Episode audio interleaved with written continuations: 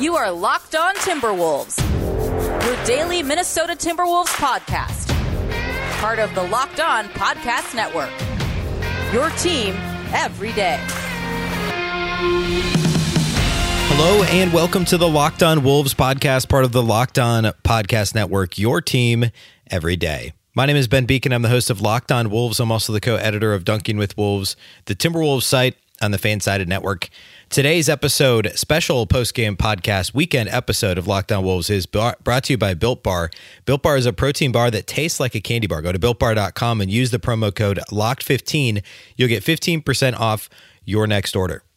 Happy weekend, happy Saturday, and happy victory weekend for the Minnesota Timberwolves. The Wolves beat the Miami Heat, Jimmy Butler and the Miami Heat on Friday night, and it's a good weekend.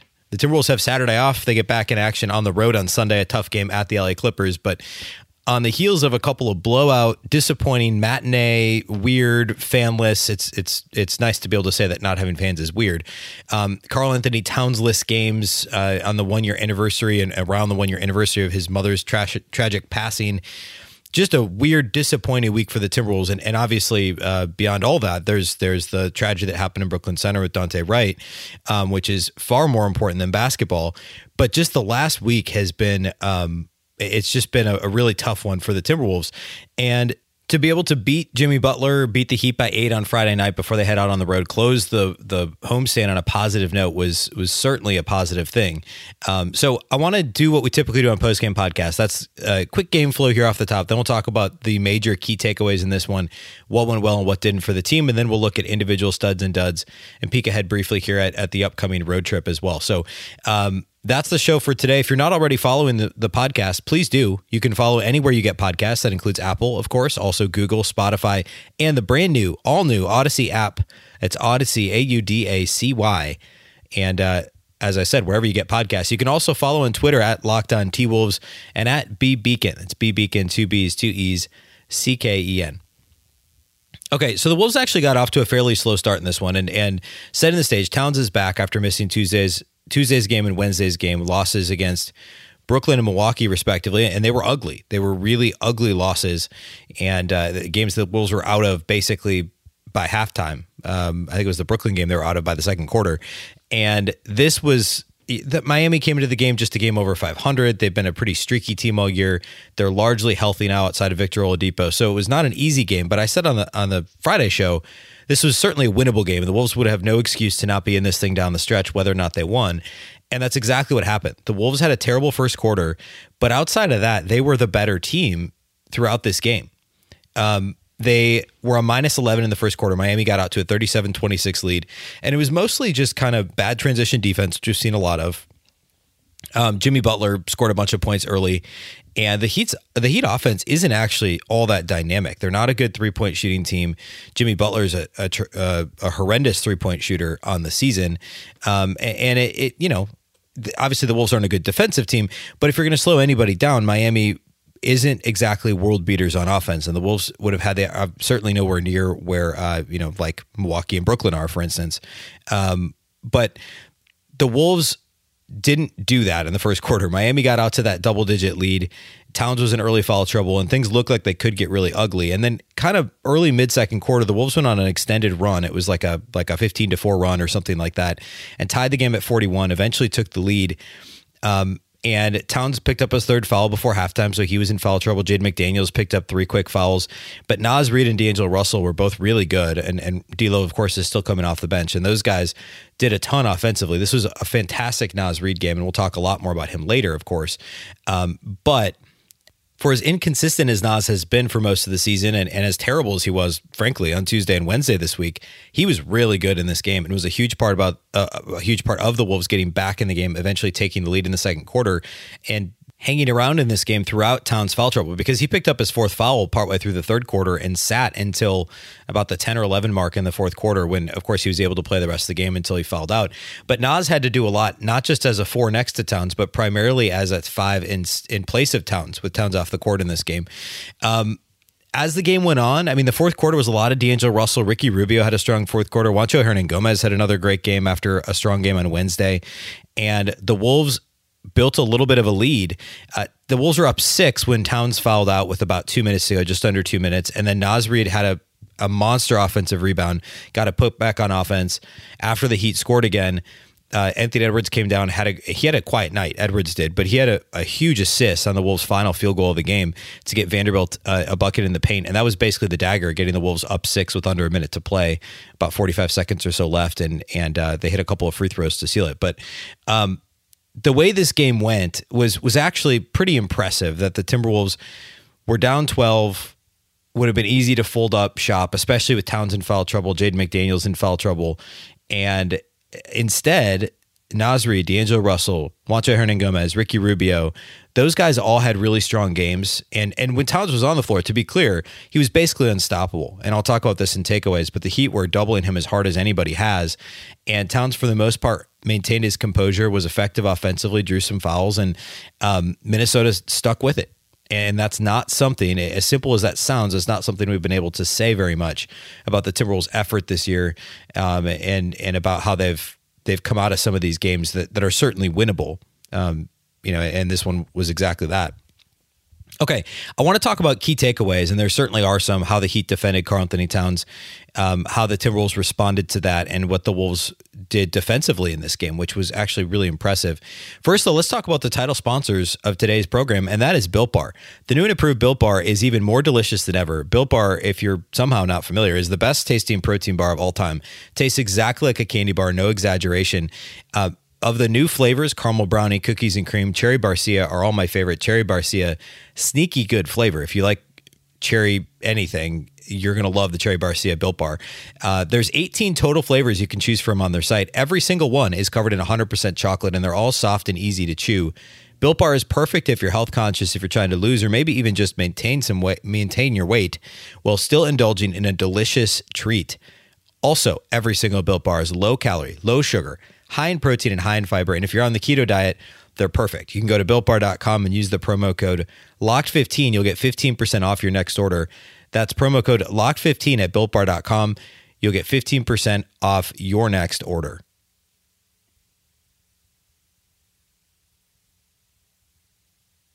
You can get all the sports news you need in under 20 minutes, Monday through Friday, with the Locked On Today podcast. Host Peter Bukowski updates you on the latest news in every major sport with the help of our local experts. Follow the Locked On Today podcast on the Odyssey app or wherever you get podcasts. Okay, let's talk key takeaways from this game. Number one, the Miami Heat double-teamed Karl-Anthony Towns on the catch almost anywhere on the floor. They actually doubled him out on the perimeter a couple of times in this game. And as soon as he was anywhere near the paint, they were bringing two and sometimes three players, which we've seen teams have extreme levels of success doing this. I think Houston was one of the teams that, they're not good, and they were like, let's just send everybody at Towns and make somebody else beat us, and it worked 1 out of 2 games. But the Heat doubled him extremely hard in this game. The foul trouble, there was, I think, only one offensive foul for Towns. There were a couple of loose ball fouls. There were a couple of cheapies. There was one real cheap one on a rebound that Towns probably should have grabbed. He just missed it. And then when he went to retrieve it, he ran into whoever on the Heat, was called for a foul. And it was just kind of wrong place, wrong time. Somebody fell over, so they had to call a foul. And Towns hasn't been in as much foul trouble of late. In this game, he fouled out in just 26 minutes and only got to attempt 14 shots because of it. He also only had 5 assists despite all the double and triple teams, but that's how hard the Heat were double and triple teaming him, is he didn't have the opportunity to make clean passes to a teammate. I mean, it was, he did commit 3 turnovers, but for the most part, he handled it well. And when he got the opportunity, he was scoring. I mean, he was making shots. He was 4 of 4 outside the arc. He was only 4 of 10 inside the arc because he was trying to score through these double and triple teams so much. He did get 7 free throw attempts. He only made 4, which is uncharacteristic for how he shot free throws this year, especially. But the way that the Heat just kind of collapsed on Towns, we're continuing to see this. However, we're finally starting to see the Timberwolves make teams pay. Why is that? Because D'Angelo Russell can shoot the ball. He made 3 threes in this game. At least 2 of them were off of pass out of double and triple teams. Either the initial pass, the assist to Towns, or a hockey assist from Towns when the Wolves rotated the ball around the perimeter. But guys like Juancho, Rubio's been shooting the ball better lately too, but Juancho, Ant is good off catch and shoot opportunities. D'Angelo Russell, these guys are dynamic shooters, or they can be, they should be based on their career shooting percentages, especially Hernangomez and D'Angelo Russell. Those guys are going to get their opportunities on kickouts from Towns if teams are going to double and triple team him. And the Wolves weren't making teams pay without D'Lo. You know, Ricky Rubio has been an okay shooter at times. Last year, he was 36%, but he's been pretty bad for most of this year and for much of his career. Teams aren't going to respect that. They're going to double off of Ricky Rubio every single night of the week. You can't double off D'Angelo Russell, and they tried it. It didn't work. He was 3 of 6 on threes. D'Lo had 11 points in only 24 minutes in this game and was really good. So the Wolves, what they need to do, and this is a bigger picture conversation, but getting into the offseason, Minnesota just needs to keep finding knockdown shooters. And it seems obvious, but it's a huge part of what this team's going to do if they're running their offense as they should through Towns consistently. Jaden McDaniels is another example of somebody who's pretty good in catch and shoot opportunities. And he was quiet in this game because of the early foul trouble. But if he can continue to improve his offensive game, and it's not just a catch and shoot, but it's a pump, fake, and drive, which we don't see much of from him, or we haven't to this point. That's just another level of dynamic offensive play that you can put around Towns. And even if McDaniels doesn't initiate offense with the ball in his hands, to be able to put the ball on the floor and make defenses pay for overcommitting to Towns is going to be huge moving forward. Secondly, in addition to the way that the Heat played Towns, the Timberwolves defense was really good in this game. And yeah, they gave up 111 and they gave up 37 in the first quarter. But between the second and third quarter, which is when the Wolves caught up, took a lead, and then actually they were down 5 headed to the fourth quarter. But those two quarters combined, they only gave up 56 points. That's okay compared to what the Wolves have been doing lately. They also only gave up 18 points in the fourth quarter. And yeah, the Heat had some issues knocking down shots. But the Heat also shot 49% from the floor, 41% from three. I mean, they mostly were making. Trevor Ariza hit 5 threes in this game, and they weren't all wide open threes. The Timberwolves defensively were actually scrambling. They were recovering. They were guarding ball screen action extremely well, and were mostly playing drop coverage in this game. But Towns was, you could tell he was locked in. He was fresh. He had fresh legs. He was moving his feet. And the Wolves were making things difficult on the Heat for the most part. I mean, Jimmy Butler still ended up with 30 points, 10 rebounds, 8 assists, and was a +4 in this game. But the Wolves, to that point, the Wolves did what they needed to do with him off the court. When Butler was off the court, the Wolves made hay, and they were able to do more themselves offensively. That's how good Jimmy Butler is defensively. But having, Kendrick Nunn or Tyler Hero, who is not good in this game. Tyler Hero's had a terrible season. To have those guys initiate an offense, Goran Dragic is a good player, but they're not Jimmy Butler. And when those guys had the ball in their hands, the Timberwolves defense was able to basically dictate dictate play. And we don't see that very often from this team, but they were locked in defensively. As I mentioned, Cat was active, and outside of Jimmy Butler, the Heat didn't really have anybody that could do anything consistently. There was a brief stretch kind of late third, early fourth quarter where the pick and roll game was really great, and it was Butler and Bam Adebayo primarily, and Adebayo's fantastic. He's so much fun to watch. He's a great defender. He can score from around the elbows and in. He short rolls a lot of times on ball screen action, and so he's kind of making those short jumper floaters, but he can also get into the paint and score at the rim. Thankfully for the Wolves, the Heat got called for a handful of offensive fouls and were just fairly sloppy. I mean, Adebayo had a couple on illegal screens.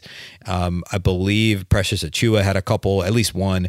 And the Heat got a little sloppy, which worked to the Wolves' advantage. But Minnesota made things difficult for Miami on the defensive end of the floor, to be sure. And that was really, really impressive. The one other thing for key takeaways is the point guard rotation for the Wolves. So Ricky Rubio started and played 32 minutes. D'Angelo Russell only played 24 minutes, and Jordan McLaughlin played 16. So the way that the Wolves handled this was a very clean, there was always two guys on the court at once. Rubio played like half of his minutes with D'Lo and half of them with Jordan McLaughlin. And I mean, you add that up, right? Like, look at this. Rubio and McLaughlin together played 48 minutes. D'Angelo Russell played 24 minutes. So that's, I guess one way of looking at that is there was two of those guys were always on the court together, and it was and I don't know if this was intentional, but a very clean, exact rotation where, Rubio started the game, D'Lo came in and shared those minutes with Rubio, then Rubio sat, McLaughlin came in and played with D'Lo, and then the rotation started over again. McLaughlin was pretty good. He was quiet. He only had 2 points in 16 minutes, but he was a +12. He was active defensively and just kind of, was better than we've seen from him of late. D'Angelo Russell only attempted 8 shots in 24 minutes and was again playing off the ball quite a bit late. And the Wolves were putting the ball in Rubio's hands and not even as much Anthony Edwards. And Rubio had a solid game, but I think what we're going to see, it just depends on the night. I mean, the other night when the Wolves won, I think it was Sunday when they won last, Rubio didn't close the game. It was D'Lo, it was Anthony Edwards, and it was either Okogie or McDaniels at the 3, but the Wolves put the ball in Edwards' hands, they put it in D'Lo's hands because they're more dynamic offensive players who can get to the rim, who certainly can shoot the 3, both at a more dangerous clip than Ricky Rubio. This was a good Rubio game, so I understand why the Wolves did it, and it obviously worked out, but it's going to be really interesting to watch how that fluctuates over the final month of the season. You know, who's got the ball in their hands in crunch time. Rubio ended up actually playing a team-high 32 minutes in this game, which is interesting for a number of reasons. I mean, this wasn't like a blowout either direction. The Wolves didn't have anybody play more than 32 minutes. So I think part of it is we're seeing a more conscious effort to spread these minutes around now that, you know, the season's over for the Timberwolves, right? They just need to keep guys healthy and figure out lineup combinations. And so we're seeing these minutes kind of fluctuate across the board. But at any rate, I think the point guard rotation was handled extremely well in this game. Okay, lastly here, let's do individual studs and duds. We'll peek ahead at the schedule, Wolves Clippers on Sunday. Before we do that, though, let's talk about our friends at betonline.ag. BetOnline is the fastest and easiest way to bet on all your sports action. The NBA, MLB, and NHL are all in full swing. BetOnline even covers awards, TV shows, and reality TV. Real-time updated odds and props on almost anything you can imagine. BetOnline has you covered for all the news, scores, and odds. It's the best way to place your bets, and it's free to sign up. Head to the website or use your mobile device to sign up today. Receive your 50% welcome bonus on your first deposit. BetOnline, your online sportsbook experts. That promo code, by the way, is Locked On. That's 50% welcome bonus on your first deposit with the promo code Locked On.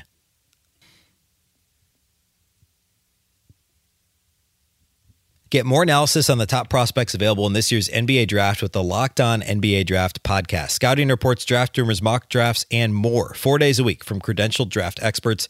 Follow the Locked On NBA Draft podcast on the Odyssey app or wherever you get podcasts. Okay, let's talk individual studs and duds from Wolves Heat. Fairly easy. In fact, most players on the Wolves had a pretty good game in this one. Number one, studs for me, Karl-Anthony Towns. I get that he fouled out. I get that he had a couple of silly fouls and he got frustrated and that happens. But he was really active defensively. He withstood the double and triple teams for the most part, stayed. He didn't do, this wasn't a crazy Karl complaining night for the Timberwolves. He did okay. Some of the fouls were emotional fouls, but for the most part, in a game where he easily could have gotten frustrated with the amount of contact he was taking, he stayed calm, put up 24 points in 26 minutes on only 14 shots, made all 4 of his three-point attempts, 5 rebounds, 5 assists, and was a +1 in his 26 minutes. And this was a good game from Towns. Defensively, to me, was the thing that impressed me the most in this one. And he only had 1 block, so this wasn't like a block party for him. It was just solid pick-and-roll defense, activity. He was super engaged, all those things. Just a really good game from Cat. And also, clearly, the Wolves were just blown out of the water on Tuesday and Wednesday. And just having Towns on the court, even though he only played 26 minutes, barely more than half the minutes in the game, right? He still made a huge difference, just his presence and also just how good he was when he was on the court. So he's a stud in this one. Talked a little bit about Naz Reid early, but he, to me, was maybe the most important player, certainly outside of Towns, on the floor for the Wolves. He had 16 points, 7 rebounds in only 22 minutes. He was active on the glass, active offensively. He missed 3 threes, but he was 6 of 9 on 2-point attempts and made 4 of 5 free throws. He was getting to the free throw line. He had another monster dunk. He's averaging like 1 or 1.5 of these a game lately. But 16 points, 7 rebounds, 2 assists, 0 turnovers, was a +7 in 22 minutes. Still, he's not the same defender as Towns. He's not as good defensively as Karl-Anthony Towns is. And Towns has been pretty good on defense this year, despite the narrative that's probably still out there. But Naz played exclusively the 5 in this game. He didn't play the 4 because Towns was in so much foul trouble, and he was really good. 16, 7, and 2, no turnovers in 22 minutes. The Wolves will take that 10 times out of 10 from Naz Reid. The third stud for me in this one's Juancho Hernangomez. He was fantastic. Juancho ended up with 14 points, 6 rebounds, 2 assists, 6 of 10 shooting, made 2 threes. He actually missed 4 threes. He was 2 of 6 outside the arc and 8 4 of 4 on 2-point attempts. He was getting into the paint, had a couple of nice drives, hit a tough reverse layup on a fantastic pass from Towns, and was great. He tied for the team best in plus-minus, plus 19 in just 23 minutes. And again, I mean, just like with Naz, the Wolves will take 14 and 6 and 60% shooting, 2 threes every night from Juancho Hernangomez. This was fantastic. Exactly the type of thing that Chris Finch wants to see out of Juancho, and he's going to keep getting minutes moving forward. I mean, the Wolves are trying to, A, see if he could fit this team, if this is truly the Juancho that the Wolves thought they were getting when they extended him in the offseason, and B, I mean, he rebuilt some trade value, right? I mean, he's only got one more year guaranteed after this one. He's got the team option for year 3. But if he finishes this year strong, I mean, he could actually, his contract won't be seen as an issue. It'll be seen as fair value if he plays like this every night. Plus the option that a team would have on a 3rd year, or at that point, a 2nd year, he could actually build himself into a positive or at least neutral trade asset for a salary match or something in the offseason. So I think we'll see plenty more of Juancho here moving forward. That's it for studs, because we only do 3 of these a game, but I got to mention a couple of other guys. Ricky Rubio had 17 points, 4 assists, 3 rebounds, 2 steals in this game, 5 of 10 shooting, made all 5 free throw attempts, and was 2 of 5 on threes. This was about what I would have expected out of Rubio at the start of the season, right? I mean, he's had better games. He's certainly had worse games, but 17 points on 10 shots, you know, contributing in the assist, steal, rebound columns, playing 32 minutes. That all seems about what I would have expected. Sharing the court with another point guard for, I think, the entirety of his 32 minutes. This, you know, bottle this up. This is exactly what I would have anticipated as a regular scenario for Rubio this season for the Wolves. Something like a 17, 4, 3, and 2 line, a couple of threes, good defense. This is what I would have expected. And Rubio had a massive steal at the end of this game. He was denying the catch to Duncan Robinson and poked the ball away, got the Wolves a possession when the Heat were, I think, down 6 with just a little over a couple minutes to play. So a good game from Ricky. And this is what, again, both Ricky and Juancho, these are the games the Wolves expected to see from them early this year.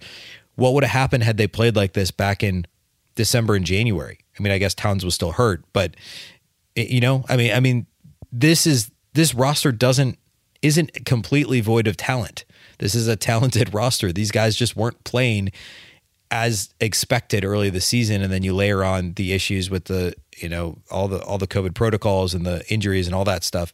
But Rubio, Juancho Hernangomez, Naz Reid, these guys are all solid players. Oh, Josh Okogie's another one, I can't even give him a stud. We ran out of room, but 10 points on 4 shots for Josh, 25 minutes, great defense, another really active game. He's had a great week for the Timberwolves. And then one more that I guess we're talking about basically everybody at this point, but Anthony Edwards, really quiet game for him, but it's one of his better games of late.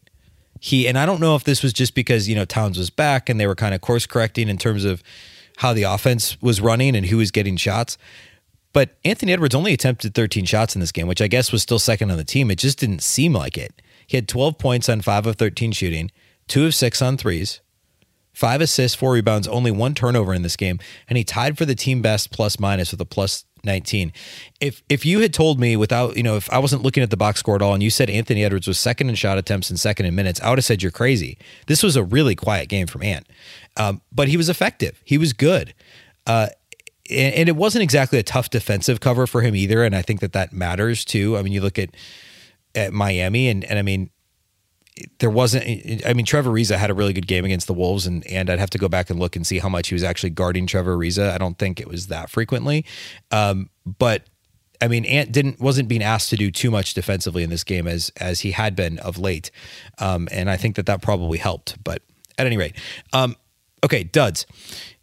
Jaden McDaniels, again, and mostly because of foul trouble. He wasn't bad, but he only played 16 minutes and was not on the court down the stretch because he had 3 fouls early. And I didn't talk about this in the game flow or takeaways, and I could have, but Jared Vanderbilt was the closing power forward in this game. Shoot, he should have gotten a stud too. He had 9 points and 14 rebounds. He had 14 rebounds. Nobody else on the Wolves had more than 7. 2 steals, an assist, a block. A really great game from Jared Vanderbilt. As I said kind of off the top, this was across the board a really strong game for the Wolves. Could have picked almost any 3 guys and made a case for them as one of the Wolves' three stars, you know, three studs in this game. So I guess the side note there is Vanderbilt was extremely active, 9 points on four shots, 14 rebounds, all that stuff, plus 11 in 22 minutes. He was the closing four, and basically was in the game when Jaden McDaniels wasn't, for the most part. Juancho, I guess, played some minutes at the 4-2, but both Juancho and Jaden McDaniels played a little bit at the 3, as we've seen Chris Finch do lately. But Jaden McDaniels, mostly just because of foul trouble, he was kind of got the short end of the stick in this one. And I guess if I had to pick a dud, it would be him. And I don't know that I'd pick anybody else. Jake Lemon played only 5 first half minutes, didn't record a stat, which I guess isn't great, but he also wasn't like actively bad. He only played 5 minutes. So I guess to sum this up, this was a strong full team performance, start to finish. The first quarter, I guess, wasn't great, but we'll call it start of the second quarter to the finish, the final three quarters. The Wolves across the board, this is one of the better full team efforts we've seen this season. And I was impressed with their effort defensively, with their cohesion on offense, the shot selection, the shot making. They shot almost 42% on threes and 52% from the floor. And just remember, this team was 34% from the field Tuesday and Wednesday this week. And they were phenomenal in this game. And the Heat are a good defensive team too. I've talked about how they're not great on offense, but this is they were sixth in defensive rating. And I mean, the Wolves stuck it to them, dropped 119, and Towns only played 26 minutes. So it's hard to overstate just how good this performance was for the Wolves, especially on the heels of the Tuesday and Wednesday games. Okay. Minnesota is now embarking on a 4-night road trip to the West Coast. It's been a while since they've been out to the West Coast. I think actually since, if I'm not mistaken, they haven't really been out there. I guess they had that brief one with the Lakers and Suns in March, but they haven't had an extended trip, multi-city trip, more than 2 city trips since early this season, right after the Towns injury. But they'll be in LA to play the Clippers on Sunday night. That's a 9 p.m. Central tip on NBA TV. And then Tuesday, Wednesday, back-to-back games in Sacramento against the Kings, both 9 p.m. Central tips. And then they get 2 days off, finally, for the first time in what seems like forever. They'll be off Thursday and Friday before they play at Utah on Saturday. Of course, that last time they played the Jazz was when Karl-Anthony Towns hurt himself when he dislocated his wrist way back in game 2 of the season. So hopefully the Wolves can continue to stay healthy. Jalen Noel missed this game with his leg contusion, but outside of him and Malik Beasley, and Beasley won't be back maybe at all this season, but maybe here in about 3 weeks or so, they'll give it a shot to see what he can do at the end of the season with Towns and Russell. But this week, if this team can stay healthy and stay on the court, the Clippers are going to be tough, but there's a chance of winning at least certainly one, if not both games in Sacramento. And the Wolves have already played the Jazz tough. And Utah, Donovan Mitchell sprained his ankle pretty badly on Friday, I believe. So I mean, there's some opportunities here to keep feeling good about the close to this season for the Wolves. But the Clippers, obviously, on Sunday are going to be a tough test. And we'll have a post-game pod late Sunday, early Monday that we'll post. So be sure that if you're not already following this podcast, please do, wherever you listen to podcasts, whether that's Apple, Google, Spotify, or the all-new Odyssey app. That's Odyssey, Audacy.